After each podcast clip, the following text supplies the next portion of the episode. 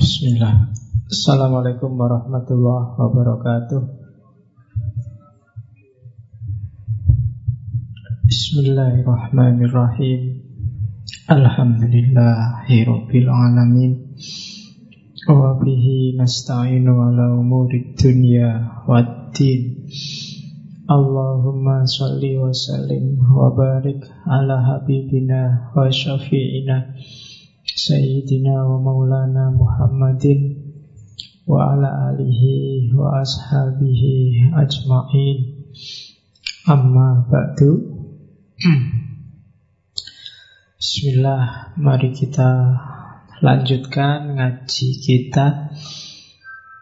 Malam ini sesi kedua dari pemikiran politik alternatif. Malam ini kita ketemu Hitler dengan nazismenya. Jadi pikiran-pikiran semacam nazisme atau termasuk Thomas Hobbes minggu lalu itu pikiran-pikiran politik yang hari ini sudah tidak laku lagi. Banyak dikritik meskipun dalam prakteknya kadang-kadang sebenarnya banyak di antara kita yang menjalankan. Boom. Kita kan hari ini yang jadi ranking satu sistem politik itu kan demokrasi. Tapi silahkan dibaca praksis demokrasi di mana pun, nanti pasti ada sisi-sisi Thomas Hobbes-nya, ada sisi-sisi Nazinya, ada sisi-sisi monarkinya, ada, pasti ada itu agak susah untuk menjalankan demokrasi yang murni. Bahkan ketika demokrasi diupayakan murni pun anomali-anomalinya banyak. Contoh paling gampang dulu Athena. Athena itu demokrasinya murni, jadi suara karena penduduknya nggak terlalu banyak. Itu pun ketika di voting jatuhnya juga hukuman mati pada Socrates. Itu yang bikin kecewa luar biasa Plato. Sehingga dia kemudian nggak terlalu percaya lagi sama yang namanya sistem demokrasi. Dia lebih suka raja yang filosof. Boleh ditiru besok 2019 kita pilih presiden filosof. Ya, atau di Jakarta kita cari gubernur filosof. Nah, itu mungkin kalau pakai gayanya Plato. Karena dia agak pesimis dengan yang namanya demokrasi. Kayak Thomas Hobbes kemarin loh. Kalau semua orang dibiarin ngomong sendiri-sendiri sesuai versinya, ya yang lahir hanya konflik. Dan tidak akan jalan. Jatuhnya cuma diskusi.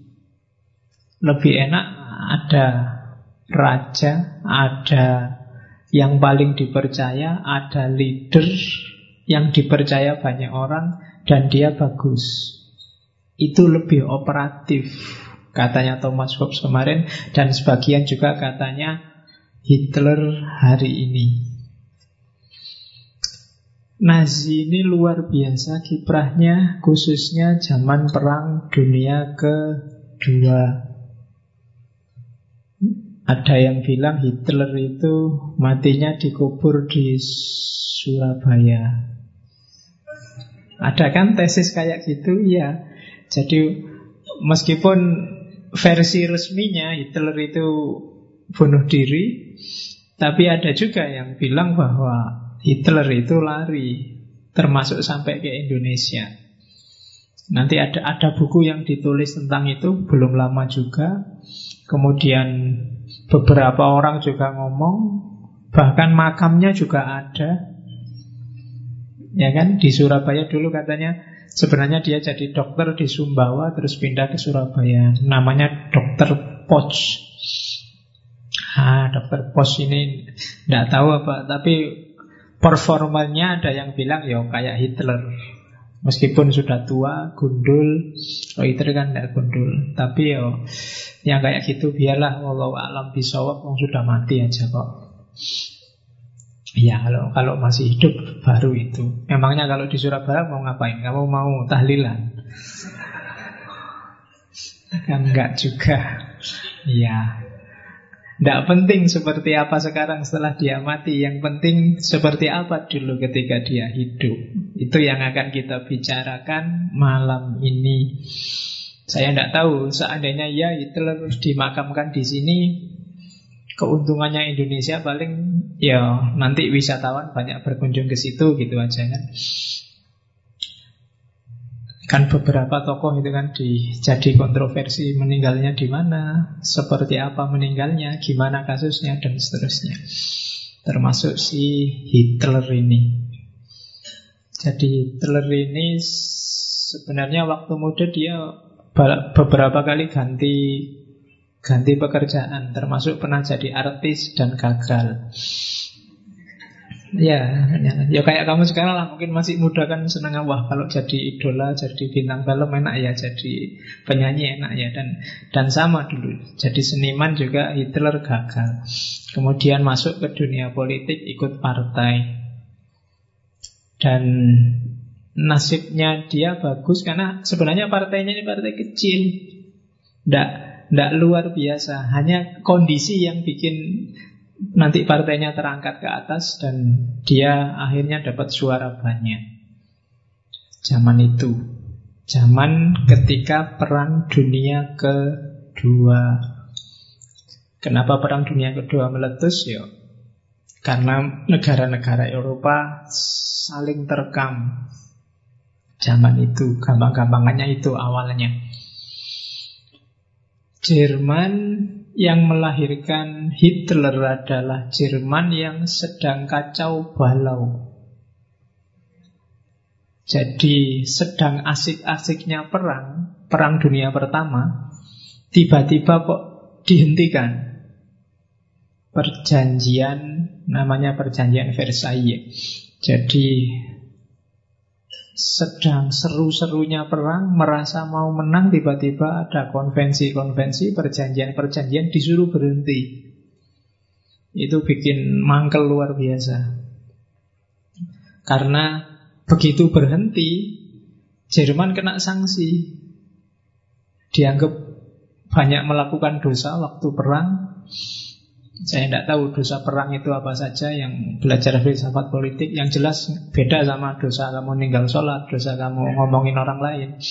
Mesti dosanya serem-serem kan Dosanya perang dan dia harus bayar denda. Kemudian banyak wilayah jajahannya yang dipotong Tentaranya disuruh pulang Sampai rumah keluarganya kocar kacir. Zaman itu ada wabah influenza Ada wabah TBC jadi veteran-veteran perang ini sumpah terjadi krisis ekonomi luar biasa, pengangguran meningkat drastis.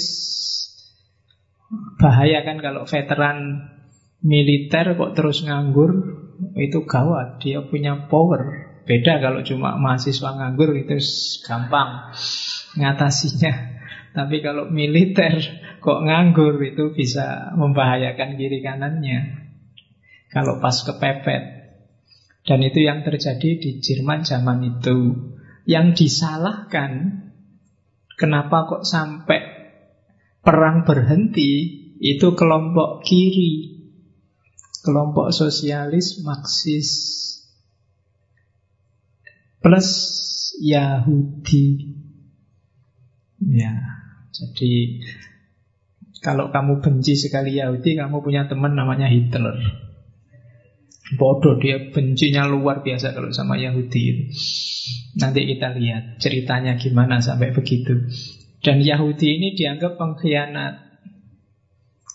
Dialah yang menusuk dari belakang Sehingga Jerman itu yang sudah mau menang perang Sekarang jadi kalah. Gara-gara orang-orang Yahudi dan kawan-kawan itu. Nah itu antara lain. Cuma saat itulah nanti Hitler dan partainya naik daun. Ya naik daun itu maksudnya melejit Bukan kok kan ada kemarin yang main gitar di atas daun pisang. Penyanyi lagi naik daun. Bukan itu maksudnya. Ya bahasa Indonesia kan sering gitu. Saya tidak tahu yang bikin istilah naik daun itu siapa. Oke Nah Ketika dia melejit inilah nanti Sebenarnya di tengah-tengah dia melejit Dia sempat melakukan kudeta Tapi terus kalah. Sehingga dia dipenjara Fonisnya lima tahun Tapi cuma dia jalani sembilan tahun. Eh sembilan bulan Bodoh itu Tambah dowo sembilan tahun ya. Lima tahun dijalani sembilan bulan Karena dapat remisi terus. Karena dianggap pikiran-pikirannya bagus. Di penjara inilah nanti dia nulis Main Kampf Perjuanganku yang dua jilid besar itu. Bagi yang mau baca silahkan. Sudah diterjemah. Nah, tenang aja, nggak Inggris sekarang, cuma butuh duit. Adanya di toko-toko buku. Di perpus saya tidak tahu ada apa enggak, tapi yang jelas di toko buku pasti masih ada karena terjemahan belum lama ini. Yang dijadiin satu dua jilid besar. Meskipun buku itu sebenarnya habis hak ciptanya tahun 2015 kemarin. Mungkin dengan pertimbangan itu di Indonesia mungkin kemarin muncul buku terjemahan. Saya lupa penerbitnya mana. Jadi 2015 kemarin hak cipta penerbit aslinya habis. Jadi buku itu kalau hak cipta penerbit aslinya habis, siapa pun boleh menggandakan. Boleh kamu PDF, boleh kamu e-book dan nggak akan ada yang nuntut. Karena hak ciptanya sudah habis. Jadi kamu nggak usah khawatir buku-buku lama kalau menurutmu bagus, yang sekiranya hak ciptanya habis, kamu terjemahkan nggak perlu harus beli royaltinya. Siapa pun bisa menggandakan aturannya dulu begitu. Cuma biasanya penerbit-penerbit itu kan kalau buku bagus dan laku ya hak ciptanya selalu diperbarui. Sehingga tidak boleh dijual sembarangan. Cuma ya dari tahun sekitar 1930-an sampai sekarang sudah sudah panjang. Dan buku itu dicetak puluhan juta, puluhan ribu, puluhan ratus ribu kali. Karena dia diwajibkan dibaca oleh orang-orang Jerman zaman itu. Dan dia jadi landasan gerakan besar-besaran yang mengagetkan dunia namanya nazisme. Nanti kita lihat gimana dahsyatnya Hitler dengan gerakannya ini. Oke, pengantarnya itu. Bismillah, sekarang kita mulai ngaji. ya, Nazi itu singkatan. Mungkin bukan singkatan ya pasnya, pemendekan dari bahasa Jerman. Nationalisat, nasionalis Jusi Arbiter Partai. Jadi partai buruh nasionalis sosialis Jerman. Disingkat NSDIP. Atau kalau bahasa Inggrisnya National Socialist German Worker Party. Jadi partai nasionalis sosialis. Ini khas sebenarnya. Kalau nanti kita jeli sebenarnya nasionalismenya agak agak nggak terasa. Sosialismenya juga yang ada totalitariannya. Ya nanti kita kita cermati satu-satu ya ideologi yang diusungnya apa dari nazisme ini. Terus ringkesnya 1, 2, 3, 4, 5, 6 itu Jadi dari partai NSDAP Kemudian basis ideologinya adalah ras. Ini khas. Selama ini jarang ada teori politik yang basisnya ras Bukan sistem. Kalau di Hitler itu basisnya ras Dia sangat fanatik dengan Aryan jadi ras Arya. Saya lupa dulu waktu ngaji sesi apa Saya ngomong panjang Mungkin waktu ngomong India Tidak tahu India yang ketika apa Tentang Arya Tentang Hindu atau Buddha mungkin Jadi ras Arya. Jadi ras Arya itu kan awalnya dari Iran dulu, terus jalan ke utara sampai India.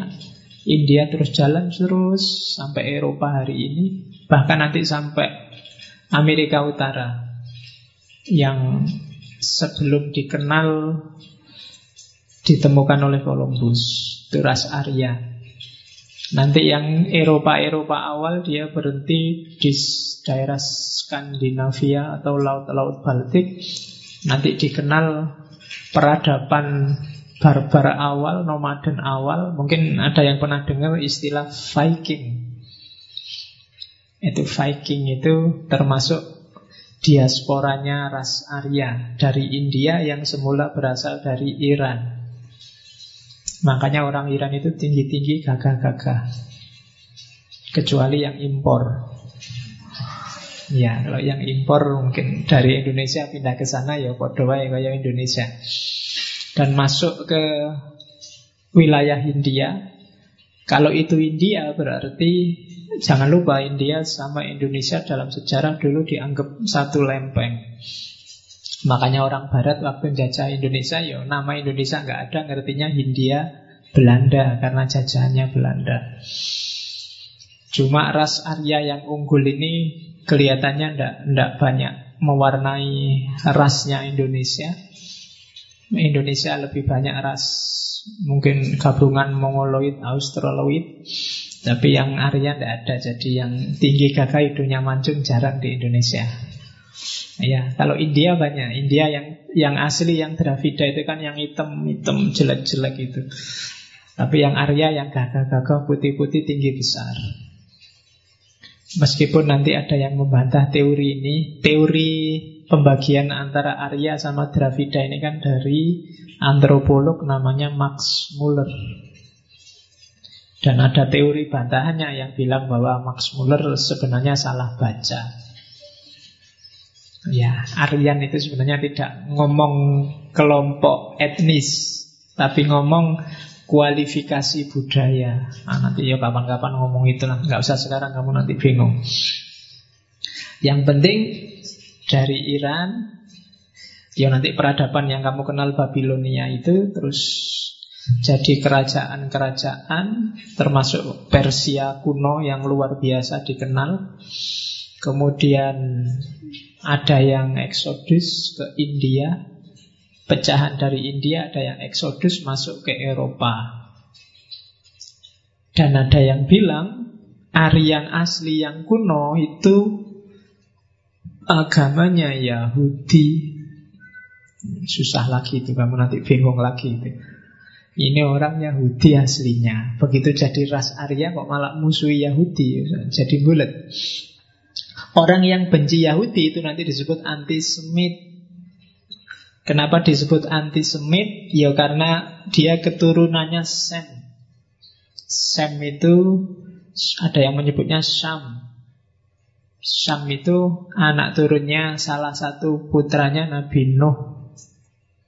Nabi Nuh itu punya tiga anak, salah satunya namanya Sam atau Sem. Ada yang bilang punya empat anak. Yang bilang tiga anak orang Kristen Bagi Islam disebut punya empat anak.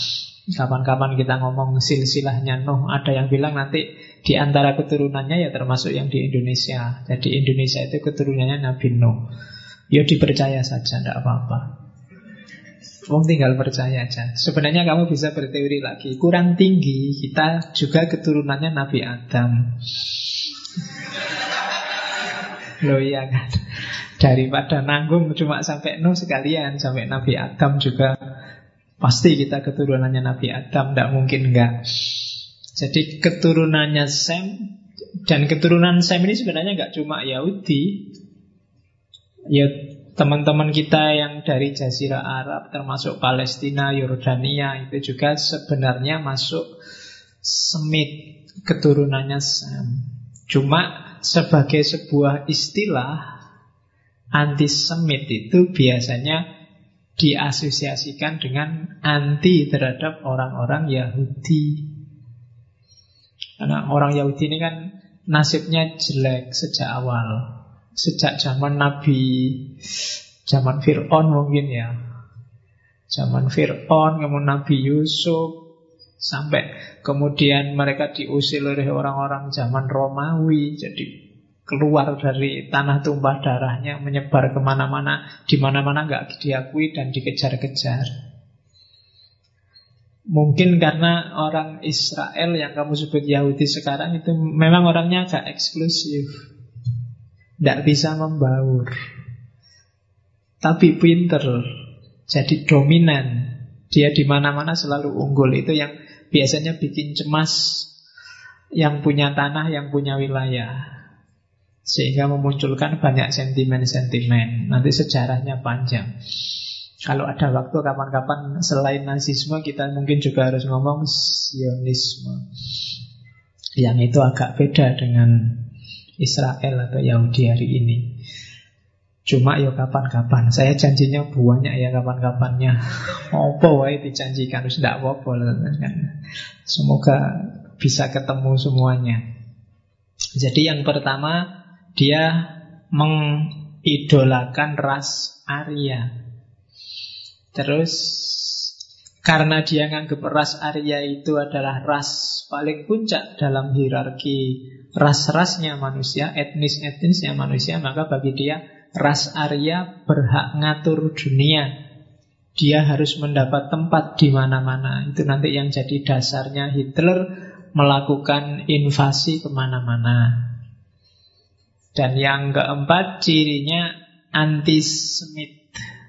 Ya, disebut antisemit saya jelaskan tadi karena ada kebencian yang sangat dalam pada orang-orang Yahudi. Nanti di belakang kita bahas lebih detail. Dan Hitler memimpin dari tahun 33 sampai 45. Ya ketika dia dan sekutunya, ya sekutu yang paling terkenal kan Jepang. Tidak usah heran kalau ada berita-berita bahwa Nazisme itu banyak beredar di Indonesia dulu. Dan itu sangat masuk akal karena Nazi itu dulu sekutunya Jepang. Ketika Jepang menjajah Indonesia. Jadi belum lama ini kan ditemukan kapal-kapal selamnya nasi di Laut Jawa. Dan itu wajar dan tidak luar biasa. Nggak usah dianggap jangan-jangan orang Jawa ini sudah ketularan nasi semua Tidak ya karena dulu sekutunya kan Jepang dan Jepang jajah Indonesia tujuannya kapal-kapal selam itu kan yang pertama memotong suplai bagi Amerika dan sekutunya dari Asia Tenggara kemudian juga ya mereka ngangkut-ngangkut hasil panen jajahannya Jepang. Sehingga banyak ditemukan kapal-kapal juga mungkin beberapa kuburan juga mungkin anggota nasi juga begitu. Tapi dulu sekitar tahun saya lupa ya 30 ah 30 sekian di Indonesia pernah ada partai yang didirikan oleh orang Indonesia yang sempat sekolah di Jerman. Ningrat, saya lupa namanya kalau nggak salah Noto Negoro atau mungkin saya lupa coba dicek ya ada partai namanya Partai Fasis Indonesia PSI jadi PSI itu bukan sosialis Partai Fasis karena orang ini terpesona oleh Hitler karena dia pernah sekolah di Jerman Partai Fasis Indonesia ini umurnya nggak panjang karena mungkin ideologi yang diusungnya tidak terlalu populer di Indonesia. Masih kalah sama komunisme. Kalau komunisme lebih lebih bisa diterima daripada fasisme. Apa itu fasisme? Ya fasisme nanti salah satu cirinya Nazi nanti kita bahas. Tuh, jadi Hitler di tahun itu Kemudian lambang resminya itu yang tak sisipkan di situ. Itu bukan logonya klub sepak bola. Nah, ya. Itu namanya swastika. Ya, itu kan yang dipakai oleh simbolnya Nazi. Cuma ndak usah keburu-buru suudon kalau ketemu kayak gitu mesti dia pendukungnya Nazi. Karena ini simbol dipakai Bahkan sejak era India kuno. Yang punya awal itu orang-orang Hindu. Makanya namanya swastika. Orang Hindu kan kalau pakai salam Om Swastiastu. Itu akar katanya sama Su itu artinya baik jadi kalau ada temanmu kok su, oh, maksudnya apa itu? Loh ya kan? Nggak tahu saya kok sekarang konotasinya berubah. Jadi kalau ada temenmu manggil kamu su itu maksudnya baik sebenarnya. Su itu karena memang artinya baik. Jadi swastiastu itu kan artinya semoga dalam kondisi yang baik. Swastika itu simbol untuk menunjukkan bahwa dia sedang dalam kondisi yang baik. Jadi makanya gak usah marah kalau temenmu bilang, ayo mangan su. Nah itu berarti dia sedang sedang anu ngajak kamu supaya dalam kondisi yang baik. Oke. Ya, cuma simbol itu kalau di nasi biasanya agak agak diputar 45 derajat. Jadi kamu tidak harus kaget. Kalau ketemu simbol itu kok orangnya mesti nasi ya enggak. Beberapa agama juga enggak, Hindu juga, agama kuno juga pakai simbol semacam itu. Ya silahkan kamu kejar rahasianya apa. Yang saya tahu di nasi itu biasanya pakai warna merah dan warna hitam. Hitam itu simbol dari tanah air, kalau merah simbol dari darah. Ya kalau di Indonesia ada lagu Tanah Airku Tumpah Darahku nah, Itu berarti simbolnya merah dan hitam. Ya. Cuma di Indonesia Tidak bisa maju karena merah sama putih. Putih itu kan simbolnya menyerah. Jadi Berani tapi terus putih Nyerah sudah angkat tangan. Ya kan simbolnya merah putih. Ya kamu menyebutnya suci. Suci itu kan bersih selesai sudah Oke, nah, kalau nasi lebih suka pakai merah sama hitam. Oke, itu pengantarnya. Jadi kita akan ketemu dengan nasionalis sosialis, kemudian kultus terhadap ras Arya, kemudian invasi ke negara-negara lain, antisemitisme, dan yang terakhir swastika. Itu itu gambaran umumnya nasi.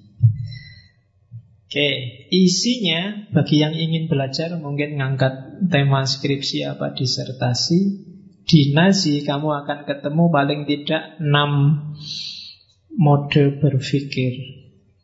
Yang pertama nasionalisme ekstrim. Jadi nasional agak susah ya. Nasionalis itu bagus, hubul waton itu bagus, tapi kalau ekstrim itu bahaya. Jadi kadang-kadang kamu pakai slogan Right or wrong my country. Itu kadang-kadang bahaya Karena negaramu kadang-kadang gak selalu berat. Oh, Negaramu itu kan barang mati Yang membunyikan pimpinan-pimpinan dan pemerintahnya. Jadi kalau sudah ekstrim Nanti jatuhnya ya jadi fasis atau totalitarian. Oke, okay, your national nation itu identitas kita. Tapi kalau sudah ekstrim itu berarti kamu nasionalismenya membuta. Jadi meskipun negaramu ngerusak, jajah orang harus dibela wong negaraku. Itu namanya sudah ekstrim. Yang penting kita harus hidup makmur, tidak apa-apa seandainya menindas orang lain. Nah, itu ekstrim namanya. Dan itu yang dilakukan oleh nasi nantinya. Jadi ciri pertama itu nasionalis tapi ekstrim. Yang kedua totaliter. Nanti kita lihat apa yang dimaksud totaliter. Yang ketiga fasis. Ya nanti kita cek lagi. Yang keempat evolusi tapi sosial. Cuma gaya Darwinian. Namanya Darwinisme sosial. Itu nanti yang jadi pijakan teori rasnya Hitler. Terus yang sangat menonjol juga adalah anti-Smith. Jadi anti-Smith itu tadi anaknya Sam. Bukan anti semut. Kalau anti semut kapur. Kan ada kapur ajaib itu yang anti semut. ya. Oke, jadi ini anti semit. Hari ini wacana anti semit itu biasanya dilawankan dengan Islamophobia. Islamophobia itu orang yang anti Islam. Jejerannya itu dua-duanya sama-sama anti. Orang barat biasanya yang jelek-jelek dikarakteri anti-Islam, Islamophobia. Orang Islam yang biasanya benci luar biasa sama Yahudi disebut antisemit. Oke, ya nanti sejarahnya panjang antisemit. Dan yang terakhir, ya di mana-mana yang namanya diktatorship itu biasanya anti intelektual. Nah, ya, ngaji kayak gini kalau zaman Nazi ya harus diawasi. Begitu isinya meleset bisa ditangkap semua. Tidak cuma saya yang ditangkap, kamu juga ditangkap. Ya, nanti yang wajahnya lebih tua dieksekusi dulu. Maka kamu siap-siap. Ini kalau nasi loh ya, jadi Oke, saya kan kecil jadi terakhir. Oke, itu komponennya nasi. Jadi ada enam. Malam ini kita belajar enam ini ya. Nasionalisme, sudah tahu lah nasionalisme yang ekstrim. Yang kedua totalitarianisme, fasisme, Darwinisme sosial, antisemit dan anti-intelektual. Saya tidak akan ngomong sejarahnya, kamu baca sendiri. Gimana dahsyat dan hebohnya Nazi ini dan gerakan-gerakannya, termasuk korban-korbannya. Korban-korban di Indonesia yang jumlahnya ratusan ribu waktu pembantaian PKI dan komunisme itu, itu hanya sepersepuluhnya korbannya Hitler. Yahudi saja zaman itu diperkirakan sekitar 6 juta orang. Kamu pegang uang 6 juta aja nggak mesti pernah. Ini jumlahnya orang mati. Tidak sekedar mati tapi dimatiin oleh negara. Terus, itu belum yang di luar Yahudi yang dianggap cacat secara ras. Jadi orang Barat menyebutnya Holocaust. Meskipun ada juga yang mengkritik apa iya sampai segitu? Ya seandainya jumlahnya nggak sampai 6 juta Ya tetap banyak jutaan pasti. Dan sekitar-sekitar itulah. Oke Terus Kita awali. Yang pertama Karakternya nasi itu totalitarian. Totaliter kalau otoriter itu sifatnya orang yang memimpin. Tapi kalau itu sistemnya namanya totaliter. Totaliter itu ketika ada aturan, sistem, ideologi yang ngatur kehidupan orang A sampai Z. Dalam sistem yang totaliter, kamu tidak bisa bebas. Apa pun diatur. Makanya di antara kritiknya orang anti-Islam pada Islam, Islam itu dianggap agama yang totaliter. Apa saja dicari hukumnya. Halal apa haram. Kan gitu. Itu dikritik oleh orang-orang Islam fobia sebagai totaliter Islam itu. Apa-apa kok dibahas hukumnya. Mulai cara nikah, cara sholat, cara kencing. Bahkan di kitab-kitab kuning yang bahas hubungan suami istri aja dibahas naiknya dari kiri apa dari kanan. Lo ada loh yang kayak gitu kalau nggak percaya bacalah. Jadi kalau kalau ingin jadi anak laki-laki harus gini, jadi anak perempuan harus gini. Doanya kayak gini, jangan kebalik. Doa itu, nah ya kan ada, pokoknya lengkap. Dan itu oleh orang-orang yang anti Islam disebut totaliter. Meskipun kita membanggakan itu sebagai bahwa Islam itu lengkap. Cara duduk, cara kayak kalian ini duduk yang baik itu ada loh kalau cari di kitab-kitab kuning duduk yang sopan, kencing yang islami. Oh iya kan ada caranya. Kan di kitab-kitab kuning kencing yang islami itu jongkok, kakinya kakinya diangkat satu gini, jadi jangan gini, harus diangkat satu. Kalau sudah mau selesai dehem. Iya, harus dehem biar tuntas sisinya. Loh itu nggak bohong, memang gitu di kitab-kitab itu. Jadi setelah jongkok, kok rasanya sudah habis, kamu dehem lah. Kalau masih belum tuntas, dehem aja terus sampai merasa tuntas, berarti sudah bersih kakinya. Loh itu cara kencing yang Islami. Jadi kalau kamu sekarang kencing kok berdiri itu berarti kurang Islami. Ya, jadi teori dan jangan ngadep kiblat. Jadi kalau mau kencing bawa kompas. Ini kiblat apa enggak ya? Loh kadang-kadang kan kamu bingung ini ngadep ke mana? Oh kiblatnya di sana jadi nggak nggak boleh. Oke. Ya bagus-bagus saja. Cuma ketika aturan itu mengikat Itu yang disebut totaliter Apalagi yang tidak gitu terus dihukum. Gawat itu kan. Lo kencing itu juga dihukum loh. Kalau kamu kencingnya nggak benar Ada cipratan satu aja Neraka Berat itu Jadi hati-hati kamu Salah kencing bisa masuk neraka Jadi Itu yang disebut Ya tidak selalu jelek Cuma kadang-kadang totaliter itu ya secara etik kelemahannya adalah kadang-kadang apa yuk bahasa kasarnya agak kurang kerjaan. Masih banyak yang penting-penting. Yang kedua adalah orang jadi kehilangan kebebasan dan kreativitasnya. Itu kelemahannya. Ya nanti kelebihannya ada. Kelebihannya kamu jadi santai, nggak perlu mikir mau apa-apa sudah ada pedomannya kok. Sudah lengkap. Nah, dalam konteks politik totaliter berarti pemerintah mengontrol total semua aspek kehidupanmu.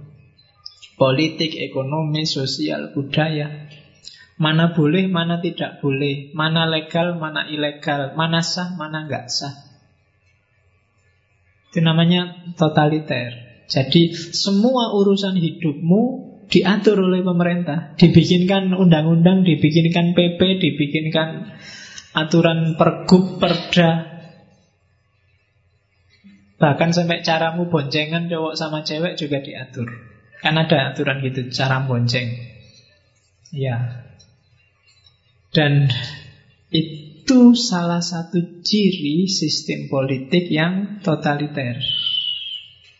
Ya kalau totaliter itu berarti total. Nggak cuma ngatur cara boncengan Yang besar-besar juga diatur. Kamu boleh kawin sama siapa?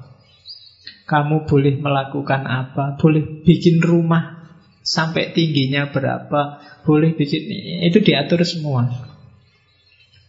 Biasanya basisnya totaliter itu adalah nasionalisme yang ekstrim tadi, buta. Jadi semua harus diikuti, termasuk simbol-simbol. Ya di situ disebutkan flag, bendera, cara hormat, kemudian seragam. Nah, itu kan totaliter. Ya kayak anak SD itu kan sekolah hari Senin merah putih, hari apa seragamnya ini, seragamnya ini. Nah, itu termasuk jenis totaliter. Mahasiswa harus pakai sepatu, rambutnya nggak boleh gondrong. Kalau ke kampus nggak boleh pakai kaos oblong. Nah, itu jenis itu. Ya, lo iya, semuanya diatur. Kamu kan bingung itu, hubungannya apa sepatu sama kuliah, Pak? Hubungannya apa rambut gondrong sama mikir dan tidak mikir itu apa ya nyambung. Tapi nggak nyampe, pokoknya kamu harus manut. Kalau nggak manut terasa gitu. Nah, itu jenis namanya totaliter. Yo, kadang tujuannya bagus, kadang ya untuk menegaskan kekuasaan. Ciri selanjutnya hukum dan aturan yang sangat kaku. Yang saya sampai hari ini masih belum bisa paham. Kalau sepatu mending lah ya untuk melindungi kaki. Yang saya masih belum paham dasi. Gunanya apa dasi itu? Ya kan? Jadi apa terus biar kalau kamu lagi sumpah stres terus tinggal narik jadi cepat Atau kalau kamu lagi ngiler ngusapnya gampang apa? Susah loh, saya sampai ini belum ketemu. Fungsinya dasi itu apa? Kalau gaya Ya satu dua orang kelihatan bagus pakai dasi. Tapi beberapa orang pakai dasi kelihatan tenggelam. Kamu kehilangan leher Lehermu pendek dipakai dasi Jadi kamu kayak nggak punya leher. Dari kepala langsung perut jadi, lo iya kan? Iku sing aku ndak nyambung.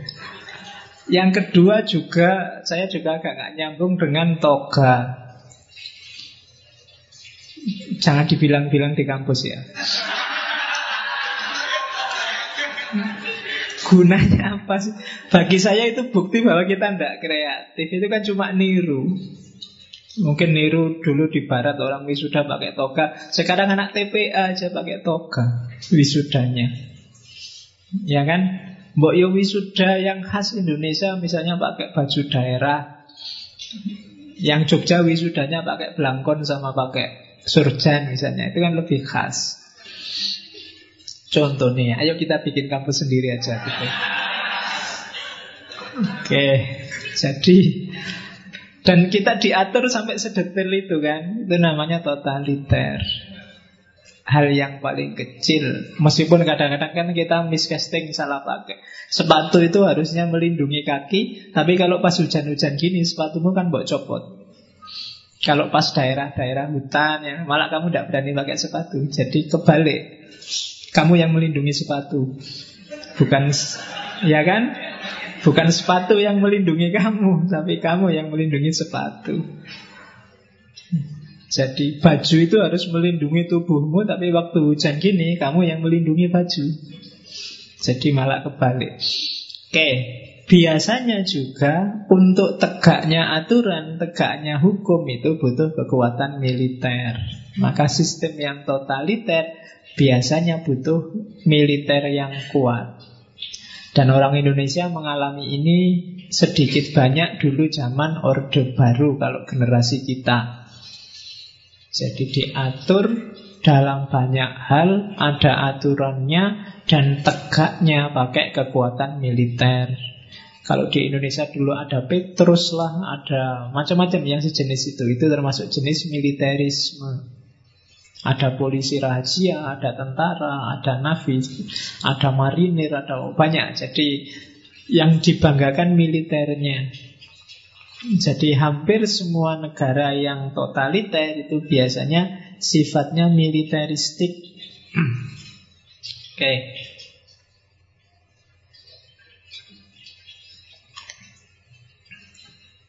Minum teh juga harus islami. Ada aturannya pakai tangan kanan. Terus harus apa gelasnya yang naik ke mulut jangan dibalik mulutnya yang masuk ke gelas. Lo iyalah ya. Ya, nah, nah kalau mulutnya masuk ke gelas nanti apa bedanya sama cecek sama tikus sama itu kan kamu harus gelasnya yang ke sana. Ya kan ada aturannya. Oke, itu totaliter. Variabelnya biasanya di sistem yang totaliter, termasuk di Jerman zaman Hitler itu yang pertama ada sensor. Sensor itu apa pun yang mau ditampilkan di publik disaring dulu.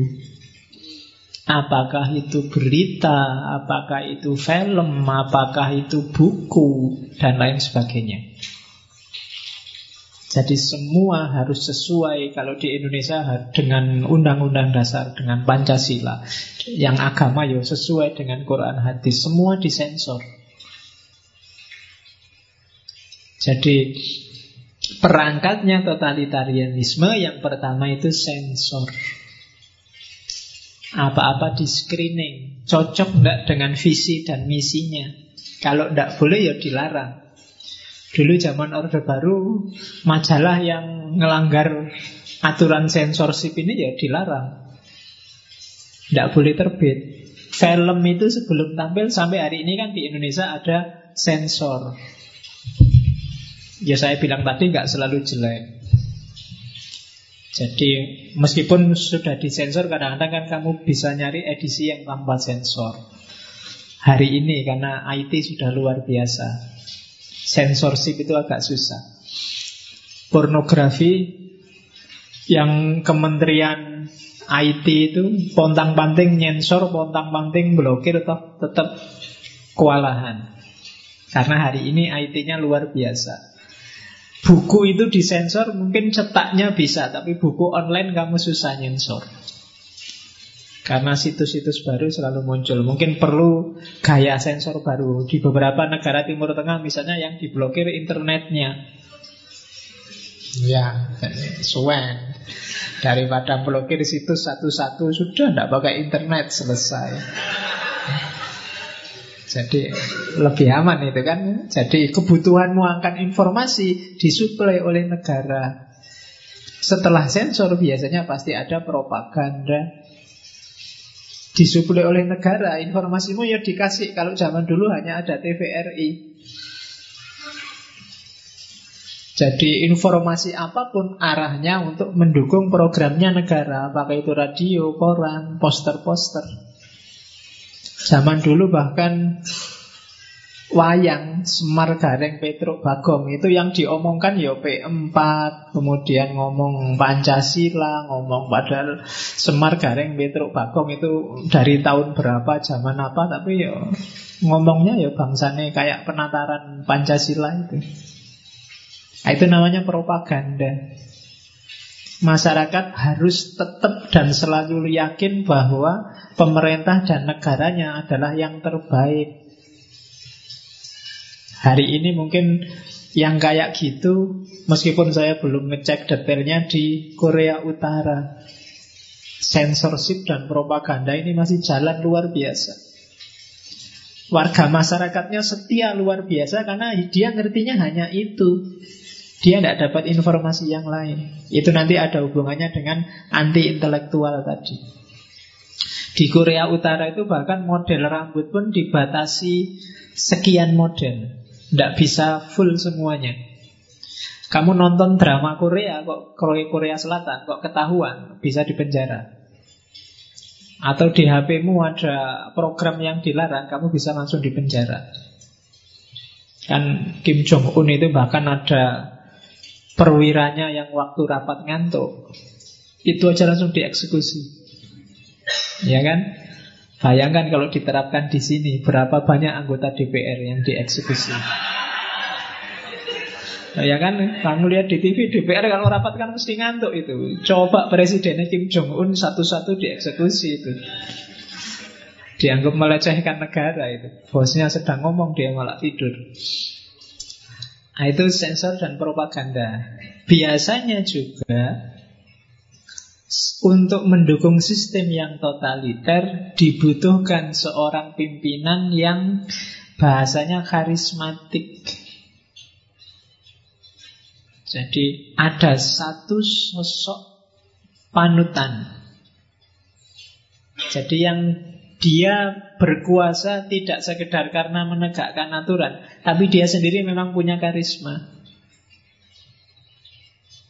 Jadi ada sensor, ada propaganda, ada pimpinannya. Ya kalau Jerman ya Hitler, Führer, sang pemimpin, sang leader.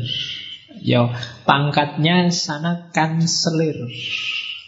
Ya, selevel sama Perdana Menteri. Jadi one leader.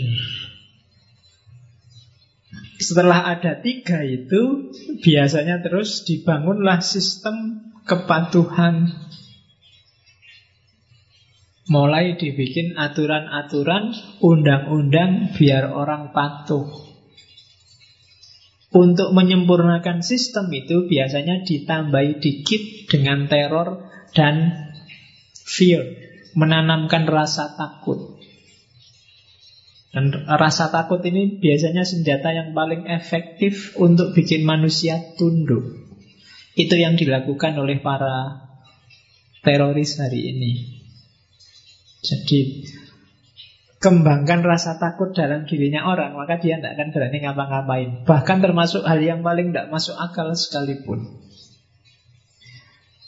Saya dulu zaman kecil ada mitos, jadi tidak boleh nunjuk apa mustokonya masjid, apa kubahnya yang paling tinggi ditunjuk gini nggak boleh. Kalau ada yang berani nunjuk, tangannya langsung melungker apa, tangannya langsung mengkeret jadi jadi cacat. Oh itu ditanamkan gitu yang tumbuh kan rasa takut. Jadi pingin jajal sih beneran apa enggak. Tapi kalau beneran jadi cacat gimana? Itu ketakutan. Padahal akal sehat sudah bilang enggak mungkin. Tapi mau jajal juga jangan nanti kalau gitu beneran gimana? Ya kan? Nah, itu namanya ketakutan. Kamu sering diginiin dalam hidupmu.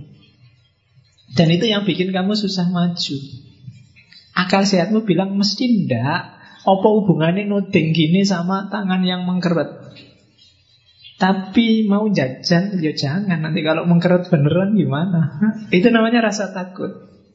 Dan itu yang biasanya sering ditanamkan pada kita dalam banyak hal.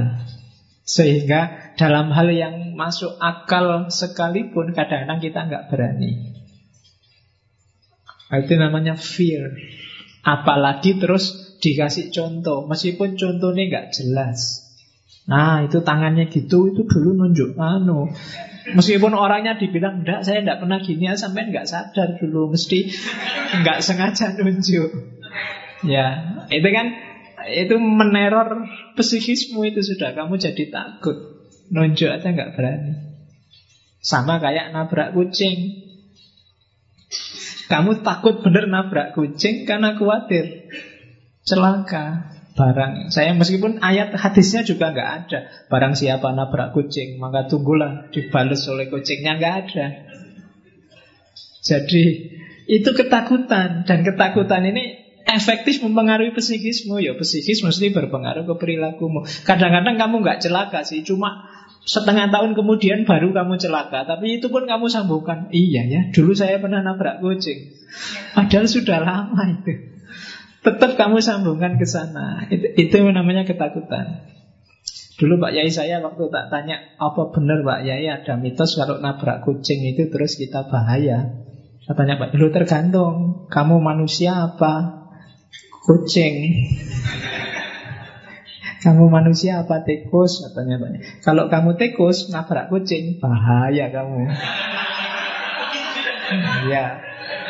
Alamat tewas kamu kalau nabrak kucing. Ya, kalau kamu manusia ya enggak. Masa manusia nabrak kucing kok takut? Yang takut harusnya kucingnya malah kamu. Kecuali kamu tikus. Jadi barang siapa nabrak kucing dan takut berarti dia Nah, itu untuk melawan ketakutanmu selama ini. Oke, terus itu totaliter. Jadi mau ngatur A sampai Z kehidupan kita. Terus itu yang kedua. Jadi secara sistem sudah susah kita bergerak. Yang kedua cirinya adalah fasisme. Secara etimologi fasis itu dari kata-kata fases, bukan feses ya. Fases urusannya beda. Itu dari bahasa Romawi. Jadi itu menunjukkan apa? Kayu yang batang-batang lidi, batang kayu yang dikumpulkan jadi satu, yang diikat di kapak. Ini namanya fases itu simbol pengadilan Romawi zaman itu. Kayak hari ini mungkin simbolnya kejaksaan yang gambar panah-panah yang diikat, nah itu fases. Secara etimologi itu.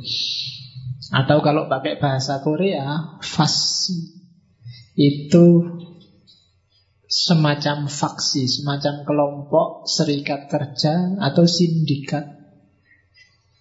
Itu namanya fasis. Jadi secara etimologi maksudnya fasisme itu kekompakan, persatuan, kesatuan. Biasanya kalian dulu waktu SD di, dikasih peribahasa lidi satu mematahkannya gampang, tapi kalau kumpulan lidi mematahkannya susah. Itu simbol persatuan. Kadang-kadang gambarnya pakai panah sama tempatnya itu kan. Tempatnya satu, isinya panahnya kan banyak. Itu biasanya namanya simbol persatuan. Itu fasisme secara kata-kata sebelum masuk ke teorinya.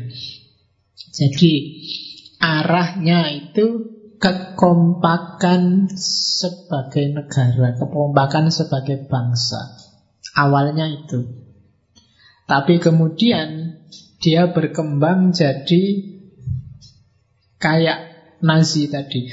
Karakter nasionalisme yang ekstrim tadi diambil dari ideologi yang fasis ini.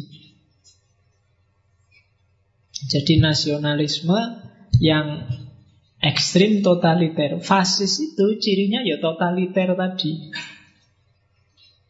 Ini agak melanjutkan Thomas Hobbes minggu lalu Negara itu ada di atas individu Setiap orang harus mau berkorban untuk kepentingan negara Tidak boleh dibalik Kamu nggak boleh tanya apa yang diberikan negara padamu Tapi tanyalah Iya, apa yang kamu berikan pada negara itu kalau nggak hati-hati jatuhnya pada fasisme. Fasisme itu kayak taklid buta pada negara. Sementara negara itu dijalankan oleh pemimpin dan pemerintah. Pada akhirnya fasisme jatuhnya taklid buta pada pemerintah. Jangan sampai ada yang melecehkan Jokowi. Jokowi itu simbol kepresidenan. Jangan sampai ada yang melecehkan DPR. DPR Indonesia itu simbolnya rakyat. Jadi ini kalau tidak hati-hati jatuhnya jadi fasis. Jadi pokoknya negara nomor satu dan akhirnya nggak sadar yang dilayani sebenarnya bukan negara tapi kepentingan pemerintahnya. Sementara kalau pemerintahnya bagus ya enak. Kalau pemerintahnya kayak Nabi Muhammad Khulafa Urosidin mending. Lah kalau pemerintahnya kayak Hitler, kayak tokoh fasis Itali, Mussolini, wassalam. Jadi rakyatnya diperas, dipaksa untuk tunduk pada cita-cita pemerintah yang mengatasnamakan negara dan negara dianggap suara rakyat. Apalagi kalau rakyatnya punya agama terus ditambahi suara rakyat itu suara Tuhan. Ya kan? Jadi dan jangan salah loh. Misalnya uh, ada kasus HAM. Terus kamu apa HAM itu? Kita kan harus membela kepentingan negara. HAM itu bikin-bikinan barat, membela individualisme. Kita nggak boleh gitu, kita harus membela, menomorsatikan kepentingan negara. Itu termasuk ciri-ciri fasis. Jadi kalau ditanya lebih jauh, apa sih kepentingan negara itu? Itu diskusinya bisa panjang dan jatuhnya bisa ternyata yang kamu sebut kepentingan negara itu kepentingan pemerintah. Dan kepentingan pemerintah itu bukan kadang-kadang tidak untuk negara tapi untuk faksi mereka sendiri. Jadi ini logikanya agak bulat tapi ya jatuhnya sebenarnya totaliter dan otoriter tadi. Cuma ini dilaksanakan oleh sekelompok orang yang duduk di jajaran pemerintah. Jadi otoriternya pemerintah yang di, harus dipatuhi begitu saja oleh rakyatnya jatuhnya pada fasisme. Fasis itu anti borjuasi, anti borjuis juga anti proletar. Dia tidak setuju liberal, demokrasi, individual, nggak boleh jadi nomor satu. Yang nomor satu harus negara. Juga tidak boleh komunis dan sosialis. Komunis itu kan masyarakat yang komunal, itu juga nggak boleh jadi nomor satu. Yang nomor satu harus negara. Tokohnya adalah Benito Mussolini. Ya, ini agak beda dengan Silvio Berlusconi. Ya, yang yang satu urusannya perdana menterinya sepak bola. Kalau yang ini tokoh fasis. Eranya agak dekat sama Hitler. Jadi satu satu periode orang-orang ini di era Perang Dunia Kedua. Pokoknya masyarakat harus patuh pada negara, dia harus ikut bela negara, dia harus mendukung apa pun programnya negara, kepentingan pribadinya harus dikesampingkan. Jadi ini kalau pakai logika sebenarnya bisa ketemu bahwa negara itu kan harusnya untuk kepentingan rakyat. Tapi kalau di fasis dibalik, rakyat harus mengorbankan kepentingannya untuk negara. Nah kepentingan negara itu kepentingannya siapa? Ya kepentingannya pemerintah. Jadi logikanya dibalik. Makanya mereka tidak setuju yang borjuis. Borjuis berarti yang liberal, yang demokrasi. Demokrasi itu kan berarti yang kecil-kecil boleh bersuara. Lalu kamu jangan egois, harus mikir negara. Kan selalu orang sering bilang begitu. Nah, kepentingan negara itu apa sih? Harusnya kan kepentingan rakyat. Tapi di fasis dibalik, bukan. Rakyat nggak boleh egois mikir kepentingannya. Yang dipikir harus kepentingan negara. Jadi bulatnya di situ. Cuma nanti ujungnya sebenarnya nanti ya yang dibela ya kepentingan pemerintah. Sama kayak Hitler. Hitler itu kan tadi disebut nasionalis sosialis. Sosialismenya di mana? Sosialis itu kan biasanya dari rakyat kemudian untuk rakyat kayak pasal 33 itu. Tapi Hitler anti komunis, dia anti sosialis karena bagi dia tidak boleh dari rakyat oleh rakyat. Yang nomor satu harus negara, harus Jerman. Nah itu fasis. Pilar kedua dari nazisme. Pilar ketiga ini yang saya sebut tadi Darwinisme sosial. Darwin itu teori evolusinya banyak dikritik, banyak dicemooh orang. Tapi diam-diam banyak tokoh, banyak orang yang menggunakan teori evolusinya. Termasuk beberapa tokoh yang menggarap ilmu-ilmu sosial. Maka muncul istilah Darwinisme sosial. Nanti ada beberapa ulama yang nulis misalnya buku yang judulnya Evolusi Rohani. Itu sebenarnya Darwinian. Bagaimana spiritualitas itu evolutif Dari anak nakal Terus agak soleh sedikit Terus jadi soleh Terus jadi kiai Terus jadi wali Terus jadi kan itu Evolusi spiritual Ya kan? Kamu mungkin juga begitu, ada evolusi mental, evolusi rohani. Itu sebenarnya jelas pengaruhnya Darwin. Ya Darwin ngambil contohnya manusia berasal dari kera. Tapi kan core teorinya bukan manusia dan keranya, tapi evolusinya. Dan itu banyak dipakai orang.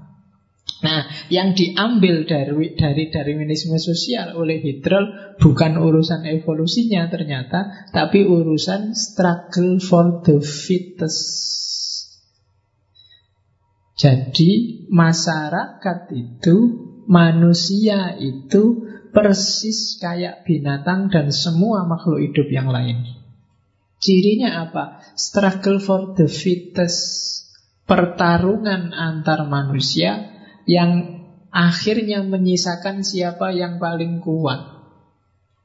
Siapa yang paling cocok, paling mampu beradaptasi di semua level kehidupan.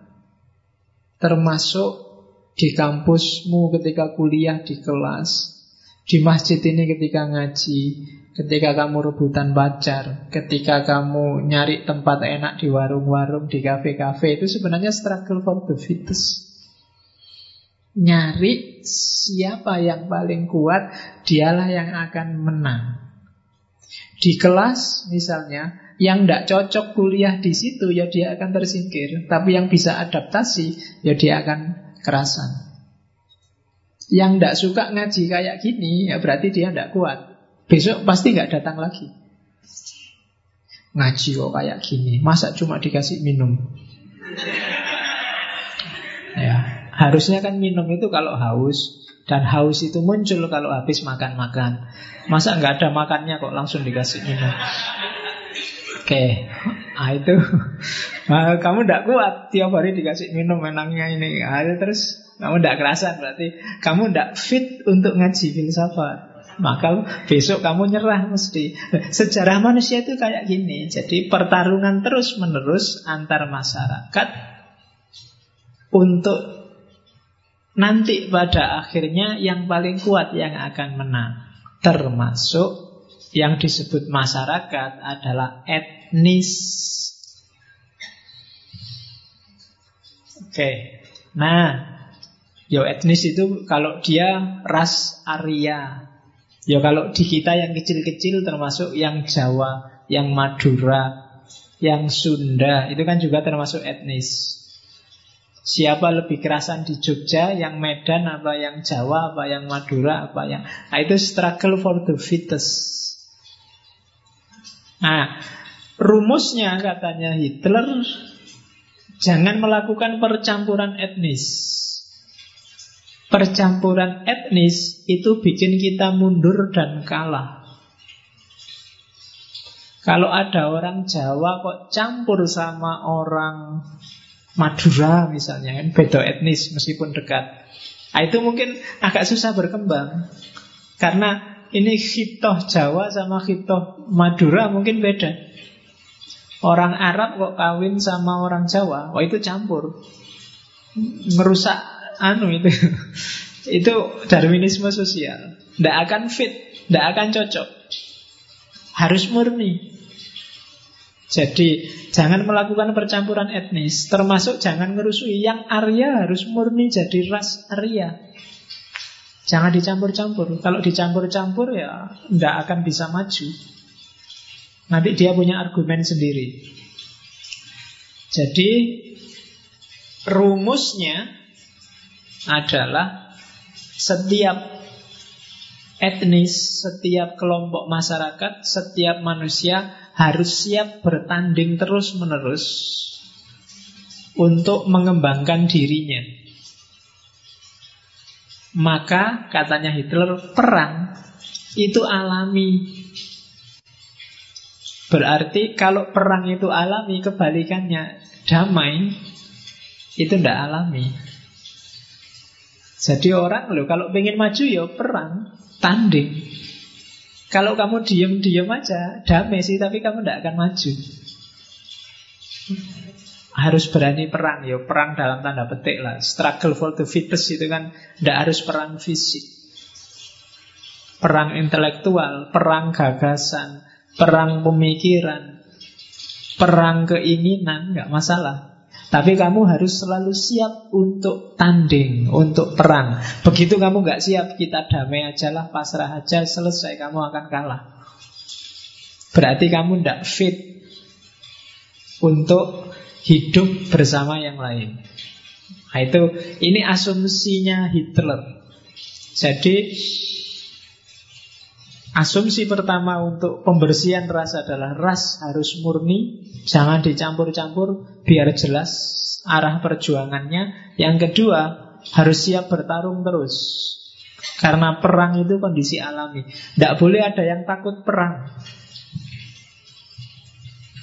Jadi kondisi damai itu kondisi yang bikin kita jumut, macet. Nah, kita katanya Hitler, ayo perang daripada nganggur.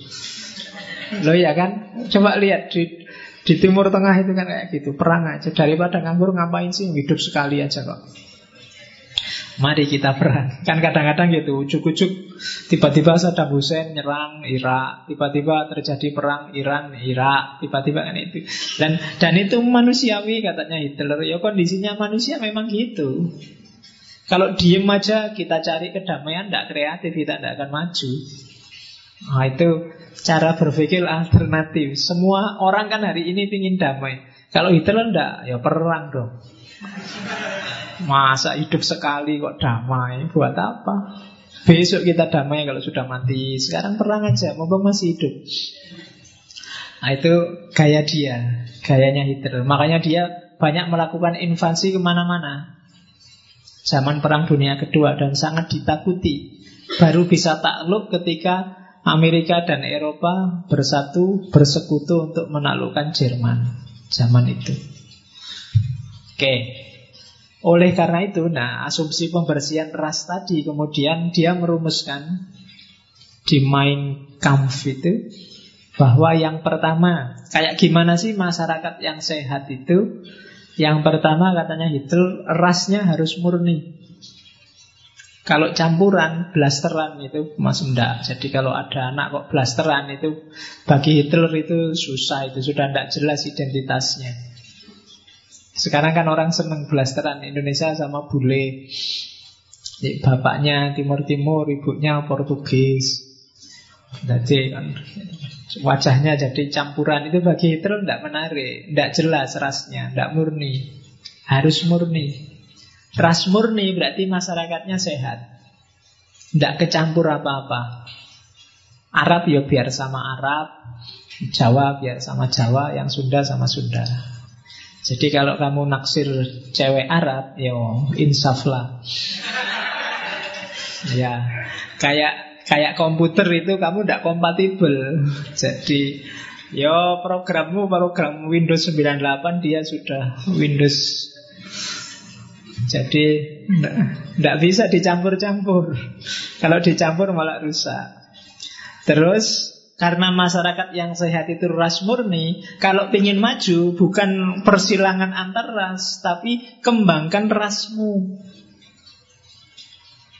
Jangan salah, ada cerita Hitler itu ngas membebaskan apa membolehkan seks bebas pada yang sama-sama ras Arya di zamannya. Jadi nanti dia bikin semacam lapangan terus ada tenda-tenda khusus. Jadi kalau ada cowok sama cewek datang ke situ mau gituan monggo. Dipersilahkan difasilitasi dikasih hadiah.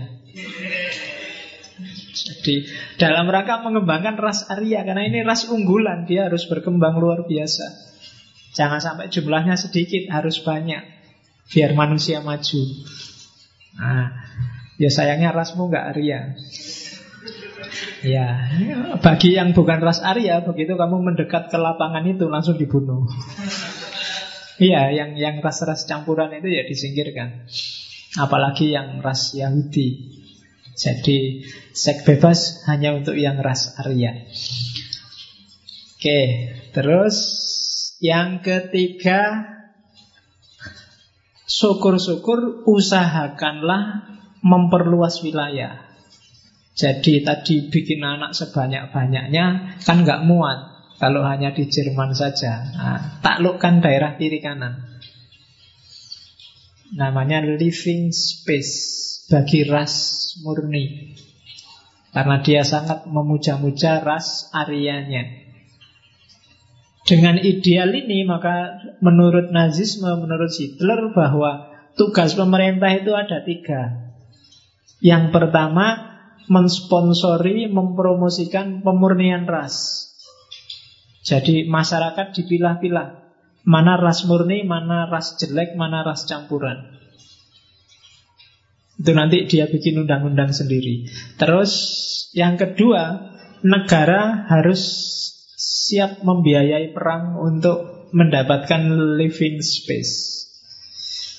Jadi negara harus siap perang, siap menyerang. Tidak cuma latihan tentara, latihan militer untuk mempertahankan negara. Buat apa? Negara nggak ada yang ngancam kok bikin pertahanan negara. Kalau punya militer dan bagus, serang aja negara yang lain. Jadi itu memperluas living space. Lalu buat apa punya tentara ribuan? Tugasnya cuma apel sama tidur. Ya kan, tiap pagi apel, niup trompet, terus baris, terus tidur lah, dibayar mahal-mahal buat baris. Perang aja deh. ya kan? Oke, ya makanya dulu Gus Dur pernah ditanya, gimana ya Gus ngatasi solusi? Kita akan selalu ditekan oleh Amerika. Perang aja kita lawan Amerika. Nah, nanti kalau kalah kan kita jadi anak buahnya Amerika. Alhamdulillah kan kalau tadi anak buahnya Amerika kan apa-apa dibiayai oleh Amerika. Terus ada yang, lah kalau menang Gus, ah itu yang belum bisa mikir saya. Kalau kalau menang terus piye? Bayangannya kalah malah menang. Iya, lebih sumpah gitu kan kalau kalau menang apa iya kan. Terus ya yang ketiga tugasnya negara adalah mengembangkan populasi. Jadi bikin sebanyak-banyaknya anak, bikin sebanyak-banyaknya keturunan dari ras murni. Nah, dari situ muncullah kebijakan untuk memurnikan ras. Maka semua yang mengacaukan ras atau merusak ras harus dibasmi. Yahudi, orang-orang Gipsi. Gipsi itu yang biasanya nomaden pakai karavan kalau sekarang keturunan Rom sebenarnya dari India biasanya. Zaman dulu terkenal punya banyak magic, ilmu gaib, kelompok Gipsi itu dianggap cacat, harus dimusnahkan. Homoseksual, nah kalau kamu ketahuan Hitler, wah langsung dibasmi kamu yang homosek itu dianggap ngerusak ras itu. Lah homosek lesbian kan nggak bisa menghasilkan anak. Harusnya yuk kita memperbanyak anak. Jadi yang homosek homosek itu ngerusak tatanan, jadi harus dibasmi. Orang gila, orang stres. Nah, kamu hati-hati jangan stres. Kalau ketahuan Hitler bisa dimusnahkan. Ya. Terus orang yang punya penyakit khususnya penyakit keturunan. Jadi yang bapak, kalau hari ini mungkin yang bapaknya punya darah tinggi, diabetes itu kan anak anak-anaknya punya potensi itu. Kalau ketahuan terdeteksi ya segera disingkirkan. Termasuk yang cacat, difabel. Jadi zaman dulu ada petugas khusus yang inspeksi ke rumah sakit-rumah sakit. Begitu ada bayi lahir kok cacat, langsung didata, terus diusulkan untuk dimusnahkan. Iya, zaman itu memang begitu. Nggak, nggak masalah, ya langsung aja pokoknya. Kebanyakan biasanya kalau yang orang sana sendiri ya disuntik mati. Kecuali yang Yahudi Karena yang Yahudi ini saking banyaknya Jadi kalau cuma disuntik mati nggak ngatasi. Obatnya kurang. Jadi ya pemusnahannya agak masal. Biasanya dibikin Kayak kayak orang bakar sampah itu loh. Bikin lubang besar Terus dimasukkan ke situ dibakar. Kalau pelurunya cukup ya ditembaki satu-satu. Atau dikunci di kem-kemnya Terus dikasih asap beracun. Kayak Kayak kamu bunuh tikus itu loh kan Kamu kasih asap terus begitu keluar dipukul satu-satu itu. Ya Loh kalau kamu lihat di internet itu masih banyak foto-fotonya. Jadi ada perempuan-perempuan telanjang semua Antri ditembaki satu-satu ada yang masih gendong anak, kan tidak pakai baju semua panjang. Kalau kamu mesti kamu jelimeti nggak pakai bajunya. Tapi itu orang susah, nggak. Jadi dia sedang dia, jadi maju satu-satu ditembak dar, nanti ada lagi tembak lagi dar. Jadi, ya. Dan itu kok yang manut nggak ada yang lari-lari ya tertib. Jadi orang Barat itu nggak cuma ngantri nonton film, ngantri lihat sepak bola. Mau dibunuh aja mau antri. Nggak kayak kita. Kita itu makan ngantri, apa-apa ngantri nggak bisa. Tapi orang barat mau dibunuh lo disuruh ngantri itu ya mau. Jadi satu-satu, nggak boleh rebutan ya satu-satu itu ya bisa. Jadi itu susah itu dinalar ya. Jadi itu pembersihan ras. Yang paling dahsyat ya ini argumennya. Yang pertama katanya Hitler, kenapa sih kok harus membersihkan ras? Nggak boleh dicampur-campur. Katanya Hitler, ya hukum alam itu memang begitu. Yang kambing ya dikumpulkan sama kambing. Yang bebek dikumpulkan sama bebek. Yang harimau kumpulin sama harimau. Kalau harimau dikumpulkan sama kambing, besok pagi harimaunya habis. Eh, yang habis kambingnya apa harimaunya? Oh, kambingnya ya. Jadi itu hukum alam. Tidak boleh kita melawan hukum alam. Kok nyampur-nyampur etnis itu kan kayak nyampur kambing sama harimau, kayak nyampur bebek sama kucing. Beda. Kita nggak boleh melawan fitrah Itu argumennya Hitler dalam Mein Kampf Yang kedua, banyak contohnya Semakin orang rasnya murni Semakin dia bisa merancang Kejayaannya sendiri. Kejayaan sosial, kejayaan budaya. Orang Arab itu dulu jaya Karena kan punya punya strategi ras. Harus Arab. Non Arab nggak boleh jadi pimpinan-pimpinan utama Bahkan yang Arab harus kures. Oh itu gampang. Kalau Menkaf malah nyontohkannya Amerika Utara dan Amerika Selatan. Amerika Selatan itu bangsanya Brasil dan kawan-kawan itu kan miskin. Bandingkan sama Amerika Utara. Mereka punya ras yang murni. Bahkan yang tidak murni dulu kayak orang Indian Digusur, ditembaki. Dihabiskan. Nah ketika murni bisa lebih maju. Itu argumennya Hitler Atau agama Ya kalau kita nyampur-nyampur tadi berarti melawan fitrah, berarti kita dosa no pada Allah. Allah sudah menciptakan kita jadi orang Jawa kok kamu reko-reko pingin sama Arab. Ya kan? Allah sudah menciptakan kamu jadi orang Jogja kok kamu gayanya kayak orang barat.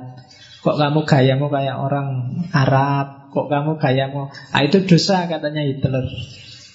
Orang Jawa ya wis gayanya kalau orang Jawa nggak usah macem-macem. Jawa ya pakai belangkon, nggak harus pakai jubah. Oke, nah itu kritiknya Hitler di Mein Kampf. Jadi harus dibersihkan etnis itu. Yang pertama hukum alam memang begitu. Sejarah membuktikan ketika etnis itu bersih dari intervensi yang lain, majunya lebih gampang. Dan yang ketiga, kita jangan sampai melakukan dosa dengan percampuran etnis. Nah, hati-hati yang pacarnya beda etnis. Jangan-jangan ada sini yang yang satu Jawa, yang satu Sunda, apa yang satu Padang, apa yang itu mesti perlu adaptasi lebih panjang karena kamu sedang melawan fitrah. Katanya Hitler kalau kamu percaya. Jadi karena hukum alam itu tidak bisa dibohongi katanya Hitler juga. Nah, dari situ nanti muncullah konsep antisemit. Jangan salah, tidak cuma kamu yang benci Yahudi, orang Barat sejak lama juga benci Yahudi. Makanya muncul istilah antisemit. Ketika Kristen lahir, itu kan Yahudi yang dituduh yang membunuh Yesus. Bahkan kalau ngomong Yudas, orang langsung terbayang Yudas itu Yahudi. Karena dia kerjasama sama Yahudi berkonspirasi untuk membunuh Yesus. Maka zaman Romawi orang-orang Yahudi dihabisi, khususnya Romawi Kristen. Jadi Yahudi itu sengsara luar biasa dalam sejarahnya. Mungkin karena kepepet terus yang bikin mereka cerdik luar biasa, pinter. Karena kondisi kepepet itu kan bikin orang kreatif. Ya kayak kita yang mayoritas ini biasanya cenderung males. Tapi yang minoritas-minoritas itu biasanya tangguh. Kenapa Cina itu kok gampang sekali kaya, gampang sekali maju? Yo, mungkin karena mereka minoritas jadi punya semangat khusus. Sementara kita yang mayoritas santai.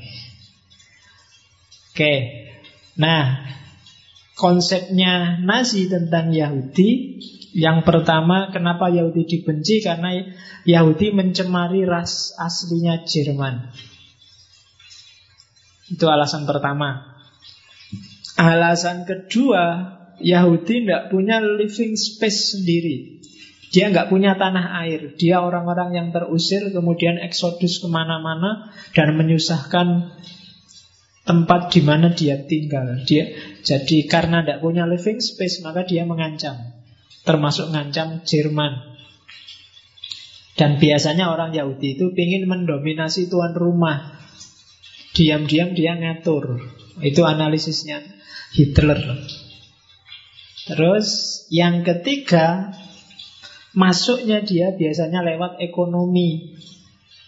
Termasuk yang sangat dibenci oleh Hitler adalah. Karl Marx itu filsafat bagus-bagus hanya dibawa ke ekonomi dan jangan salah, Karl Marx itu Yahudi.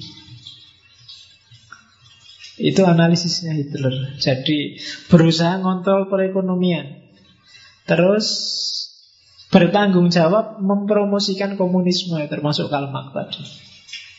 Komunisme itu apa sih? Kemarin yang kita belajar sosialisme kan ujungnya komunisme kan masyarakat tanpa negara. Dan itu sangat cocok kalau untuk Yahudi karena mereka tidak punya negara. Ketika masyarakat tanpa negara, santai mereka. Sekarang yang bikin mereka pusing kan sekat-sekat negara itu. Sementara mereka tidak punya negara.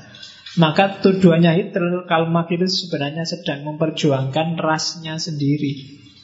Tidak ada urusan dengan keadilan apa perjuangan buruh.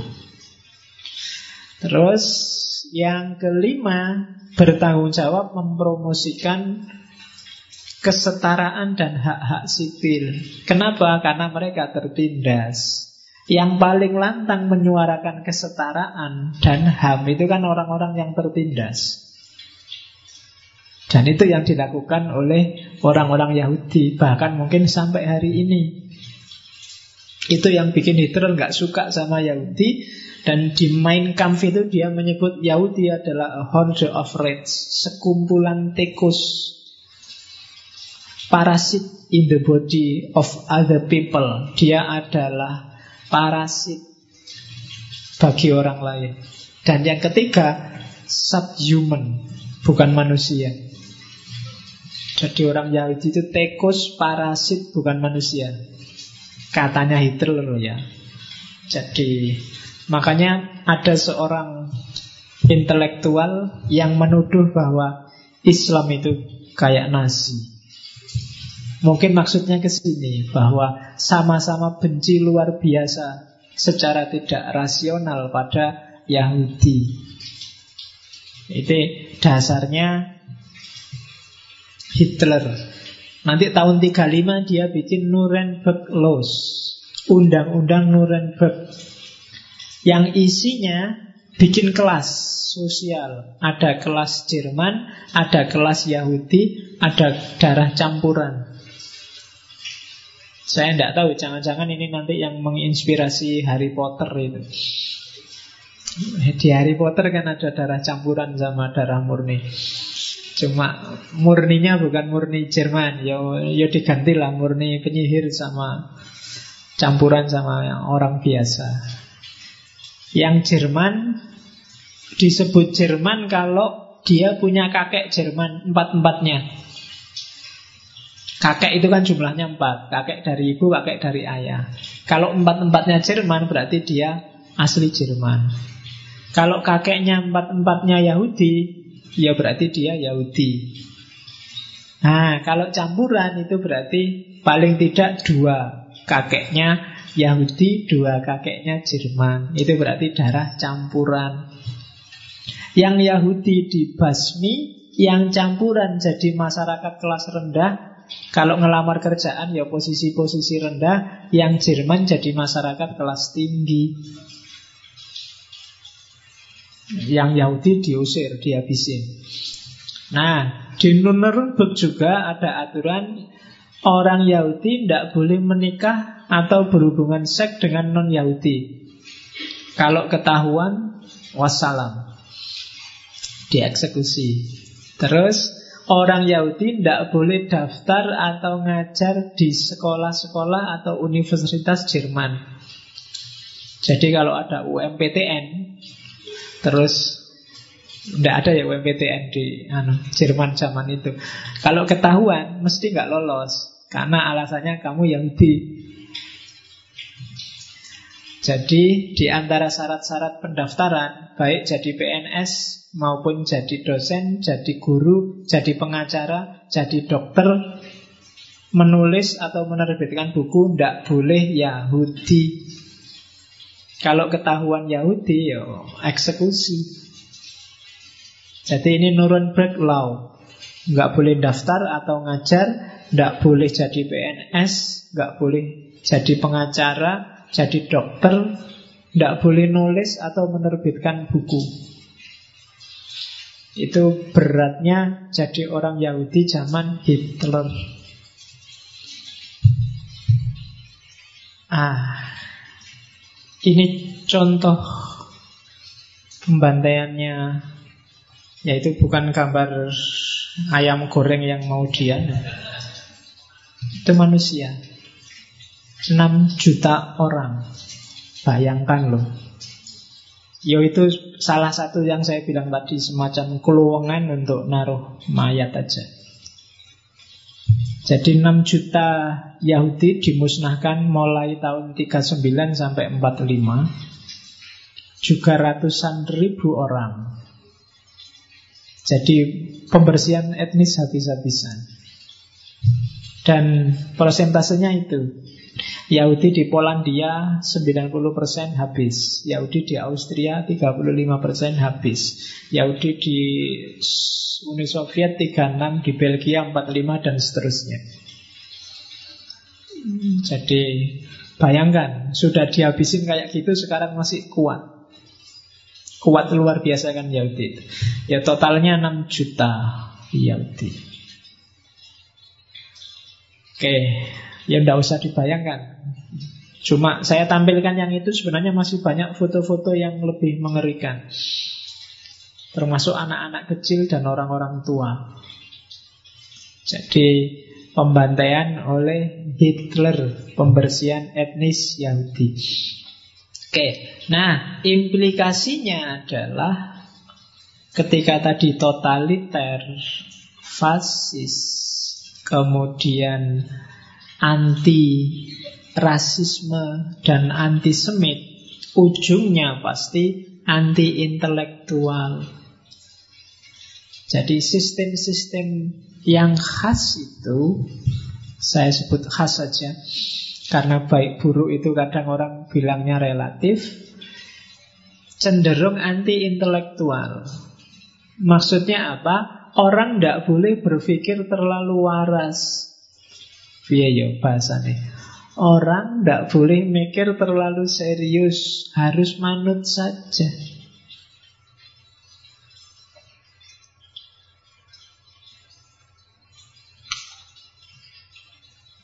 Jadi dia tidak percaya pada capaian-capaian intelektual Kecuali yang cocok dengan undang-undang dan sistem yang berlaku Jadi anti-intelektualisme jadi yang mahasiswa-mahasiswa, dosen, akademisi mikirnya tetap harus dalam koridor pan eh, Pancasila, dalam koridor aturan-aturannya nazisme. Kalau ada yang baru, kalau ada yang unik, yang khas, yang kritis akan segera dibungkam. Oke, terus dipropagandakan untuk mengecilkan peran sains, temuan-temuan baru, bahkan literatur-literatur. Biasanya ada pencekalan-pencekalan. Oh ini buku kiri harus dimusnahkan. Oh ini buku sesat harus dimusnahkan. Tidak berani menatap kebenaran. Dan jangan salah, setiap ada anti-intelektualisme Sebenarnya ideologi anti intelek itu tidak semata-mata tidak suka dengan pemikiran, tapi dia ingin ganti nilai-nilai intelek dengan ideologinya sendiri. Biasanya itu. Jadi ciri selanjutnya dari Hitler adalah anti-intelektualisme. Dengan propaganda media. Cirinya itu, ketika anti intelektual maka no marketplace of ideas. Tidak ada pasar ide. Orang tidak bisa bebas mikir. Yang kedua, no tolerance of dissent. Tidak ada toleransi pada beda pendapat. Begitu kamu beda sama haluan negara, kamu akan habis, disingkirkan. Atau diutuslah intelektual-intelektual bayaran untuk membantah pikiranmu segera dan difasilitasi. Jadi no tolerance of dissent. Yang ketiga, no ability to question authority. Orang tidak punya kemampuan, tidak punya kapasitas untuk mempertanyakan otoritas, mempertanyakan kebijakan negara. Jadi sejak awal dikondisikan orang biar tidak kritis. Itu biasanya ciri anti intelektual. Kamu mau baca kitab A nggak boleh, mau baca kitab B nggak boleh. Pokoknya bacalah kitab ini saja. Nah, itu anti intelektual. Itu biasanya bukan kamu nggak ingin kritis, tapi kalau kamu ingin kritis, kamu nggak tahu argumennya apa. Karena sejak awal sudah dikondisikan biar kamu nggak kritis. Ya kayak kamu kalau di kelas kadang-kadang kan dosennya sudah ada yang tanya, nah, itu kan terus begitu kamu tanya kayak gitu kok ditanyakan. Belajar lagi sana, baca lagi sana. Jadi kamu nggak dijawab cuma dimarahin dok. Besok kamu sudah nggak tanya lagi sudah. Kamu merasa nggak mampu bertanya. Kan tadi sudah dijelaskan, kamu nggak dengerin ya? ya sudah kamu mengkerut wis. Sudah wassalam. Jadi daya kritismu mati, daya kritismu hilang. Itu dulu yang terjadi mungkin di era Orde Baru. Kok bisa ya orang sekian ratus juta kok diem semua?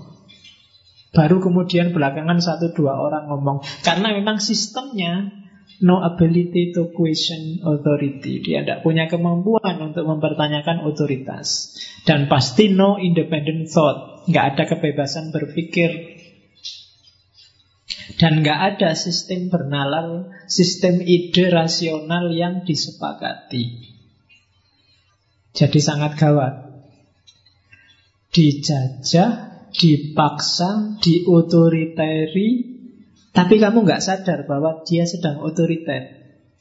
Kamu diinjak luar biasa, tapi kamu dibikin nggak ngerti bahwa sebenarnya kamu sedang diinjak. Karena sistemnya memang anti intelektual.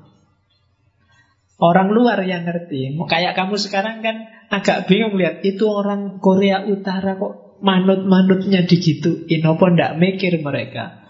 Janjane mereka juga pengen mikir. Cuma dua konsekuensinya. Yang pertama, mereka nggak nyampe karena akses mereka untuk kritis sama mikir terbatas. Yang kedua, begitu mereka kritis dan menemukan hal yang pantas untuk dikritikkan, nyawa mereka terancam. Akhirnya diem aja. Semelih aman lah. Ya kayak kamu sama dosenmu tadi kan Tanya kok dimarahi Daripada nilai terancam lulus sesuai Ben lah meneng Sing penting absennya beres kan gitu aja Sama negara juga begitu Akhirnya orang ya diem aja yang lain yang heran, kok bisa ya kayak gitu? Karena memang sistem yang dikembangkan sistem anti-intelektual. Dampaknya apa? Anti-intelektual itu ya sain dan akademik mati. Semua ilmuwan jadi kalau zaman dulu ada istilah ilmuwan tukang. Ilmuwan tukang itu ilmunya pesenan semua. Nyocokkan sama ideologinya pemerintah. Resikonya lagi komitmen pada kebenaran rendah. Jadi orang tidak percaya lagi sama kebenaran Yang dipercaya hanya ideologinya sendiri Nilai tertinggi tidak pada ilmu Tapi pada otoritas Dan yang terakhir Tidak ada kritisisme Padahal untuk bisa maju dan berkembang Dunia ilmiah itu butuh kritisisme Tapi ketika masyarakat ditotaliteri kayak tadi, ya akhirnya macet. Pikirannya nggak berkembang. Kalau satu dua tiga empat itu muncul, akan muncul selanjutnya yaitu lahirnya pseudosain. Pseudosain itu seolah-olah ilmu, seolah-olah ilmiah, seolah-olah sain, padahal tidak. Tak kasih contoh tapi cuma jangan bilang-bilang. Misalnya Pancasila. Pancasila itu kan sejak kecil mulai kamu lahir, kamu bahkan di PAUD, di TK, dicekoi bahwa dia pasti benar, pasti bagus, seolah-olah dia sangat ilmiah, sangat akademik, pasti benar. Dan kamu tidak ber Kalau Pancasila itu sudah natural, Pak, sesuai kondisi Indonesia selamanya, kapan pun dan di mana pun. Dan setiap warga negara terhadap negaranya sendiri juga begitu. Sehingga melahirkan pseudosain. Seolah-olah sain padahal sebenarnya itu bukan sain tapi ideologi. Santet misalnya. Itu kan tidak sain, tapi terus kamu rumuskan. Santet itu Pak. Ketika materi dibikin imateri, terus dikirimkan dengan tenaga putih yang lah Koyo-koyo bisa dijelaskan kayak gitu terus jadi sain Padahal tetap itu bukan sain sebenarnya. Itu namanya pseudosain Seolah-olah sain tapi sebenarnya bukan. Kamu kamu paksakan pakai kategori-kategori ilmiah.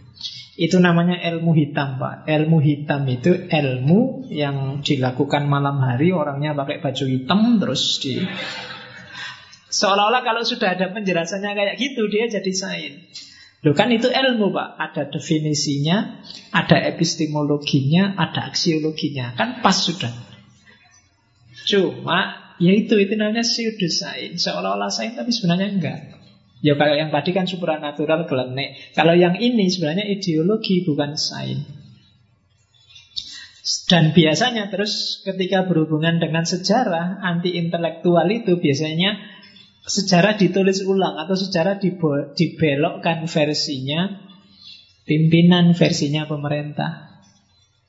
Cerita apa pun. Sejarah dinarasikan sesuai visinya negara.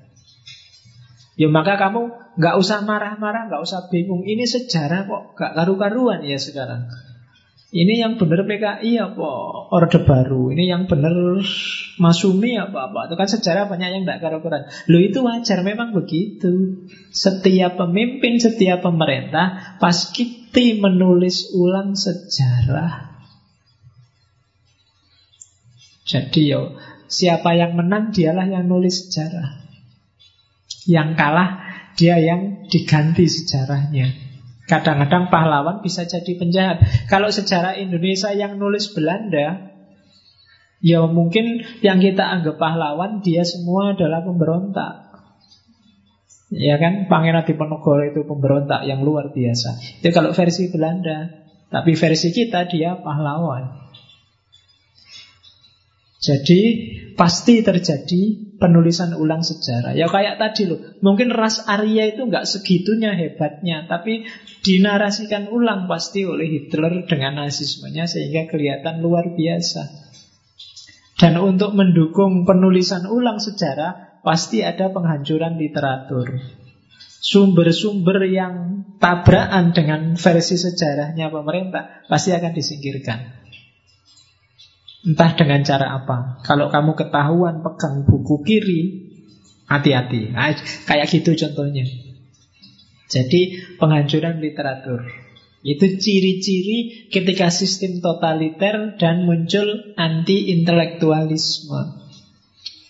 Dan ini agak riskan dalam sistem yang mengembangkan akademik. Jadi bagi kita yang kampus mungkin agak tidak masuk akal. Tapi kadang-kadang kita nggak sadar. Semuanya ini boleh, tapi asal nggak ini, nggak ini, nggak itu. Nah, itu sebenarnya pagar-pagar untuk melanggengkan kekuasaan tertentu. Oke. Nah, ini catatan. Hitler tadi saya bilang sangat benci komunisme. Jadi meskipun ajarannya disebut nasionalis sosialis, tidak ada satupun gagasannya Hitler yang ada bau sosialismenya. Dan komunisme oleh Hitler bahkan dianggap sebagai bagian dari konspirasi Yahudi untuk menghancurkan ras Arya. Nanti di Mein Kampf dia bilang Mark adalah seorang Yahudi yang menyuntikkan racun merusak yang membubarkan tertib dunia dan berusaha untuk melenyapkan eksistensi semua negara merdeka dan semuanya untuk kepentingan rasnya sendiri. Jadi seperti saya bilang tadi, kalimat yang banyak dikagumi orang dengan marxisme sosialismenya, bagi Hitler itu kita dibohongi oleh kalimat. Kalau mak ingin memenangkan rasnya. Makanya puncaknya masyarakat komunis itu kan masyarakat tanpa kelas, tanpa negara. Dan yang sangat canggih untuk hidup tanpa kelas dan tanpa negara kan orang-orang Yahudi. Jadi barang siapa mengikuti kalmak, mengikuti Marxisme, maka kamu sebenarnya sedang mensukseskan programnya Yahudi. Lu itu katanya Hitler. Apa pembebasan, apa HAM, apa kesetaraan. Orang yang ingin setara itu biasanya orang yang posisinya di bawah. Orang yang posisinya di atas mesti tidak mau dia setara. Oh enak. Sekarang menang kok dianggap setara. Wong sudah menang kok mau dianggap seri kan nggak enak. Ya kita lihat nanti malam yang menang siapa. Eh, iya. Jadi iyalah, kan Madrid sudah lolos. Ya, penggemar Barcelona kan sudah pucat masih anu gini. Jadi komunisme adalah rekayasanya Yahudi termasuk tadi egalitarianisme termasuk tadi hak-hak sivil dan lain sebagainya.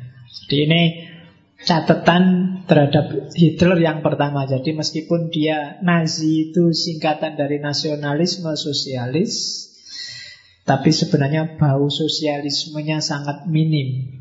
Dan corak nasionalismenya juga nasionalisme yang totaliter. Jadi yang elitis, totaliter itu berarti elit pemerintah lah yang ngatur negara A sampai Z. Jadi bukan masyarakat. Ya nanti di beberapa pasal undang-undangnya nanti ada yang kayak pasal 33 itu. Bahwa semua kekayaan negara dipergunakan dari rakyat untuk rakyat. Cuma dari rakyat sebelum masuk lagi ke rakyat kan lewat pemerintah. Dan pemerintahnya main Jadi elitnya yang main Jadi Yang agak mirip Antara Hitler dan komunisme itu Mungkin dekat dengan komunisme Soviet Yang dikenal sebagai Stalinisme. Dekat dengan Stalin dalam aspek militerisme. Stalin itu kan untuk mengegulkan ideologi komunis dia pakai kekuatan militer. Dan juga totaliter. Ciri militer dan totaliter ini sebenarnya yang dekat sama Hitler, bukan sosialisme model Karl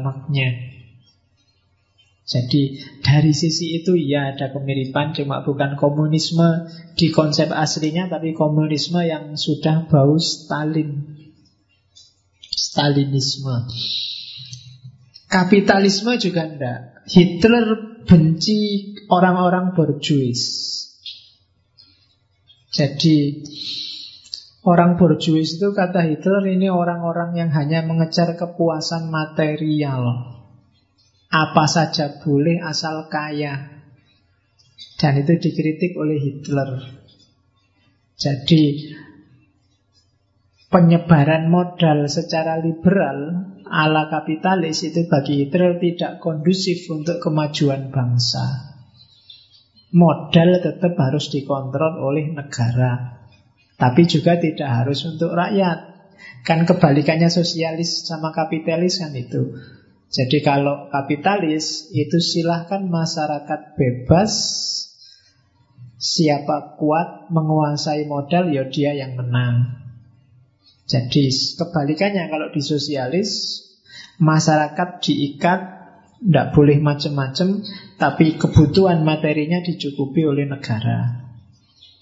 Kalau di sistemnya Hitler ini masyarakat diatur nggak boleh macam-macam dan kebutuhan ekonominya carilah sendiri. Karena negara fokus untuk membiayai perang, biar maju.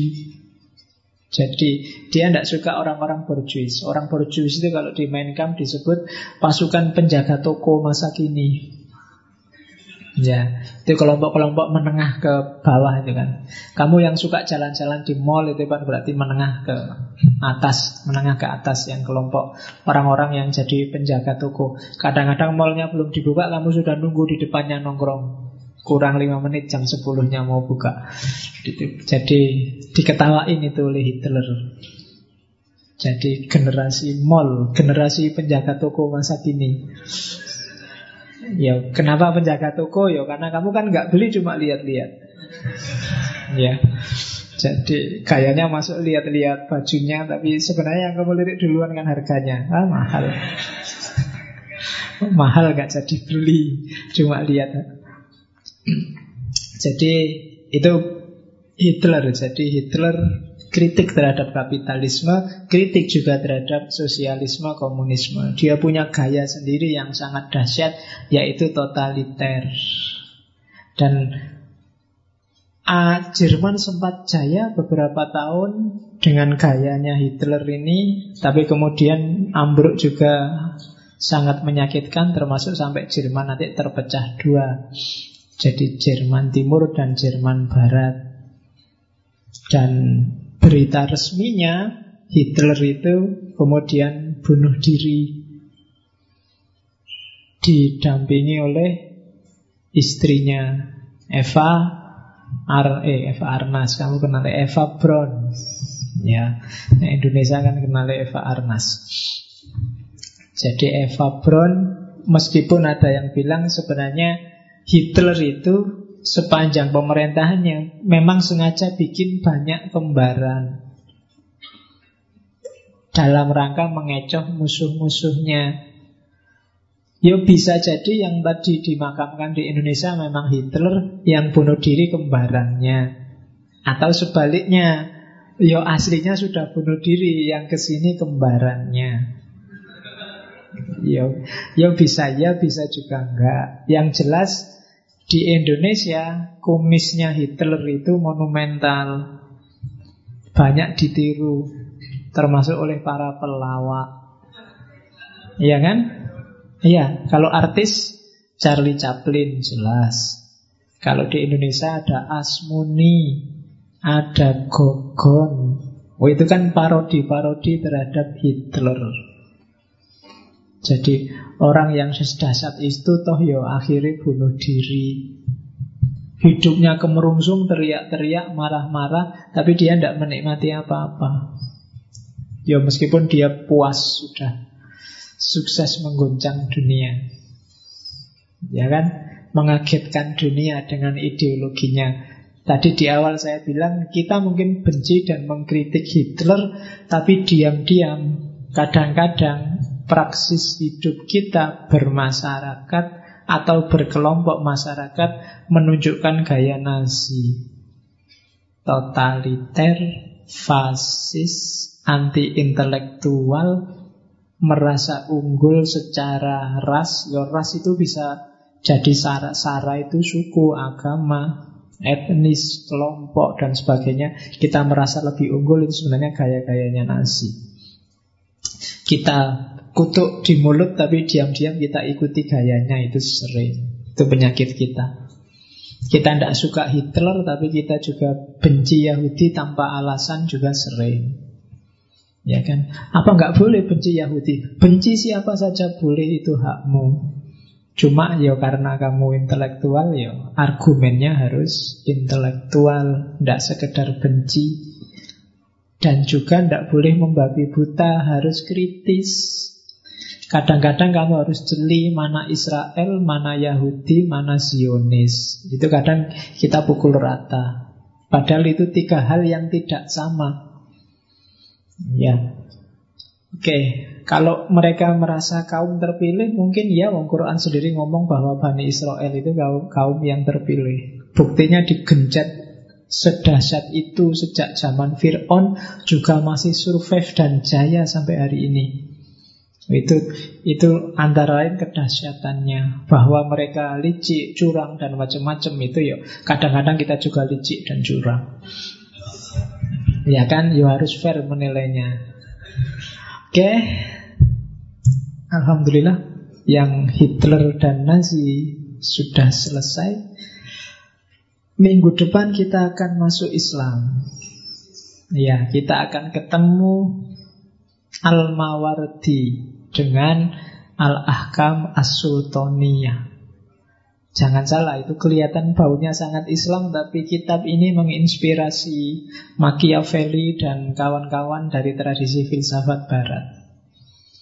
Sistem politik yang judulnya adalah Ahkam Asultaniyah, Undang-Undang Kesultanan. Nah, nanti kita lihat ada apa dengan Al-Mawardi. Oke, saya kira itu. Kurang lebihnya mohon maaf. Wallahul muwafiq. Wallahu a'lam bisawab. Wassalamualaikum warahmatullahi wabarakatuh.